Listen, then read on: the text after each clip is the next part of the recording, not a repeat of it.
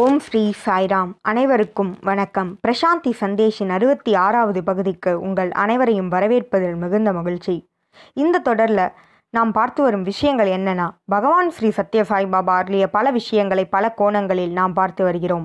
அந்த வகையில் இந்த வாரம் நாம் பார்க்க இருக்கும் தலைப்பு, கடவுள் ஒருவரே இருவரல்ல.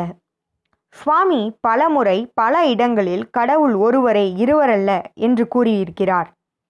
கடவுள் ஒருவர் மட்டுமே என்று கூறினாலே போதுமானது. ஆனால் பகவான் ஒவ்வொரு முறையும் கடவுள் ஒருவரே இருவரல்ல என சொல்வதன் காரணம் என்ன? அதனையே நாம் இன்று பார்க்க இருக்கிறோம். உலக வாழ்க்கையிலும் சரி, ஆன்மீக பார்வையிலும் சரி, இருமைத்தன்மை நிலைத்திருக்கிறது. அது என்ன இருமைத்தன்மை என்பதை இனி பார்க்கலாம். முதலில் ஆன்மீக கண்ணோட்டத்தில் இந்த இருமைத்தன்மையை பற்றி பார்க்கலாம். நம்முடைய மனமானது மாயையால் ஆட்கொள்ளப்பட்டிருக்கிறது. ஆனால் இறைவனோ மாயைக்கு தலைவனாக இருக்கிறான். பகவான் மாதவா என்றால் மா என்றால் மாயை, தவா என்றால் தலைவன், மாயைக்கு தலைவனாக இருக்கிறார். ஆனால் மனிதனோ மாயைக்கு அடிமையாக அல்லது மாயையால் ஆட்கொள்ளப்பட்டு இருக்கிறான். ஆகவே அவ்விடத்தில் இருமைத்தன்மை இருக்கிறது. இறைவனானவர் மாயைக்கு தலைவனாக இருக்கிறார், ஆனால் மனிதனோ மாயையால் கட்டுண்டு இருக்கிறான். இதில் இறைவனும் மனிதனும் வெவ்வேறு என்பது போல் நமக்கு தோன்றுகிறது.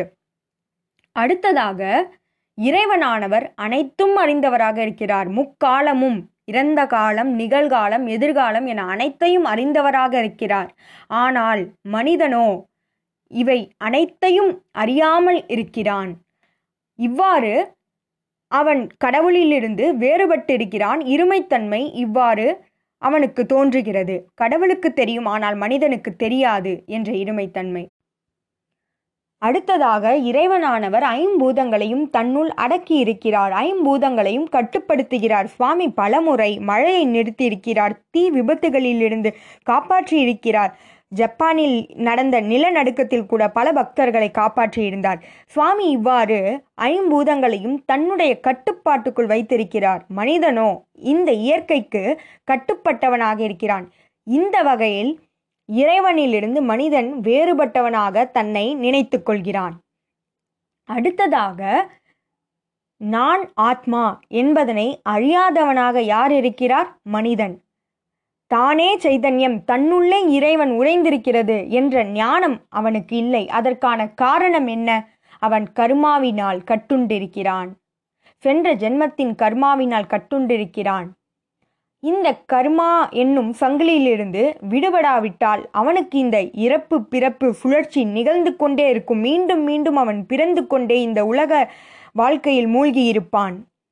ஆனால் இறைவனானவர் இறப்பு பிறப்பு அற்றவர்.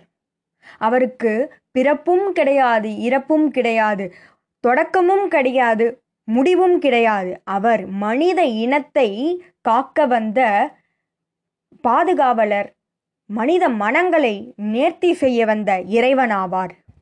அவரே நமக்கு மோட்சத்தை அளிக்கக்கூடியவர். அப்படிப்பட்ட இறைவனுக்கு இந்த கர்ம பலன் என்று எதுவுமே கிடையாது. ஆனால் மனிதனோ கர்மாவினால் கட்டுண்டு இருக்கிறான். அவனுக்கு இறப்பு பிறப்பு சுழற்சி உண்டு. அவன் அவன் தன்னுள் இருக்கும் தெய்வத்தை அறியாது ஞானமற்று இருக்கிறான். ஆனால் இறைவனே ஞானத்தின் திருவுருவமாக இருக்கிறார். அவருக்கு எந்தவித பாதிப்பும் எதனாலும் என்றைக்கும் ஏற்படாது.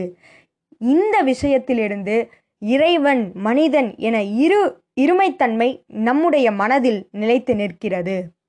இத்தகைய வகையில் மனிதனானவன் இறைவனிடமிருந்து வேறுபட்டவனாக தன்னை நினைத்து கொள்கிறான்.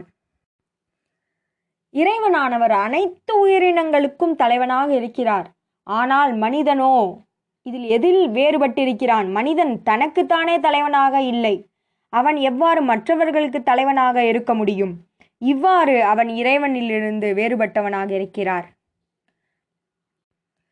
இறுதியாக, சுவாமி எதற்காக இவ்வுலகத்திற்கு வந்திருக்கிறார்? எதற்காக அவதாரம் தரித்திருக்கிறார்? இறைவனானவர் பூமிக்கு வந்ததற்கான காரணம் என்ன? தர்மத்தை இங்கு ஸ்தாபிக்க மனிதனுடைய மனதினை நேர்த்திப்படுத்த, மனிதனை சரியான பாதையில் கொண்டு செல்ல, மனிதன் தான் பிறந்ததற்கான காரணத்தை அறிய வைக்க, சாத்வீக மக்களையும் சாதுக்களையும் காப்பாற்ற, இவ்வாறு பல காரணங்களுக்காக இறைவனானவரை பூமியில் அவதரித்து அனைவரையும் பாதுகாக்கிறார். அவரை யாராலும் எதுவும் என்றும் செய்ய இயலாது. அவரிடம் எந்த ஒரு குறைகளும் என்றும் கிடையாது. அவர் அனைத்து குணங்களும் நிறைந்தவர், கல்யாண குணங்கள் கொண்டவர். அப்படி இருக்கவே மனிதனானவன் அவர் குணங்களில் சில குணங்கள் இல்லாமல், மேலும் தான் இறைவன் என்பதனை அறியாமல், தன்னுள் இருப்பது இறைவன் என்பதனை உணராது, ஆத்ம தத்துவத்தை பற்றி விழிப்புணர்வே இல்லாமல் இருப்பதால் அவன் இறைவனிடமிருந்து வேறுபட்டவனாக தன்னை நினைத்து கொள்கிறான். பகவத்கீதையில் பகவான் கிருஷ்ணர் கூறியது, தர்ம சம்ஸ்தாபனார்த்தாய சம்பவாமி யுகே யுகே. யுகம் யுகத்திற்கு இறைவனானவர் அவதரிப்பார். எப்பொழுது அவதரிப்பார்? தர்மமானது அழியும் நிலையில் இருக்கும் பொழுது சனாதன தர்மத்தை நிலைநிறுத்த, மனிதனுடைய மனதை நேர்த்திப்படுத்த இறைவனானவர் அவதரிப்பார். ஆனால் மனிதனோ மோட்சத்திற்காக பாடுபடவன். இறைவனானவர் அவதரித்து மோட்சத்தை கொடுக்க வந்திருக்கிறவர். இந்த விஷயத்தில் இறைவன் வேறு மனிதன் வேறு என்ற இருமைத்தன்மை நிலைத்திருக்கிறது.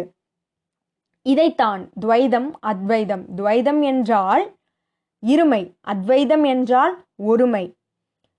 இவ்வாறு மனிதனானவன் துவைதத்தில் மூழ்கி இருக்கிறான். இதற்கான காரணம் என்ன? என்ன காரணத்தினால் அவனால் இந்த ஒருமைத்தன்மையினை உணர முடியவில்லை? முதலில் தேகாபிமானம். தேக அபிமானம் என்றால் அவன் தான் உடல் என நினைத்து கொண்டிருக்கிறான். சமூகத்தினாலும் தன்னுடைய செல்வாக்கு, புகழ் இவற்றினால் கட்டுண்டிருக்கிறான். இவற்றின் மீது பற்றுதல் கொண்டிருக்கிறான். இதனை ஜீவபாவம் என பகவான் அழைக்கிறார்.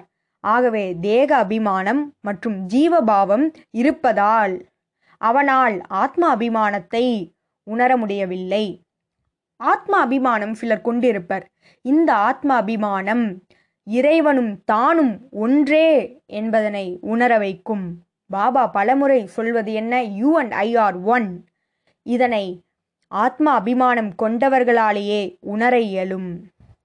இவை அனைத்தும் இறைவனின் மாய லீலை. இறைவனானவர் அனைத்தும் அறிந்தவர். அவரே அனைத்தையும் செயல்படுத்தவர். அவரே காரணமும் அவரே கர்த்தாவும்.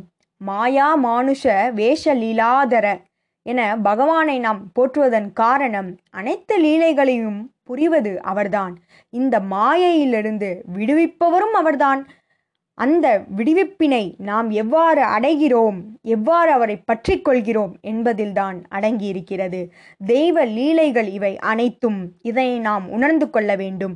எப்பொழுது நாம் இந்த தேக அபிமானத்திலிருந்தும் ஜீவ பாவத்திலிருந்தும் விடுபடுகிறோமோ, விடுபட வைராக்கியம் கொண்டு முயற்சி எடுக்கிறோமோ, அப்பொழுது இந்த ஆத்ம அபிமானத்தை அடைவோம். அப்பொழுது துவைதத்திலிருந்து அத்வைதத்தை நாம் அடைவோம் என பகவான் கூறுகிறார்.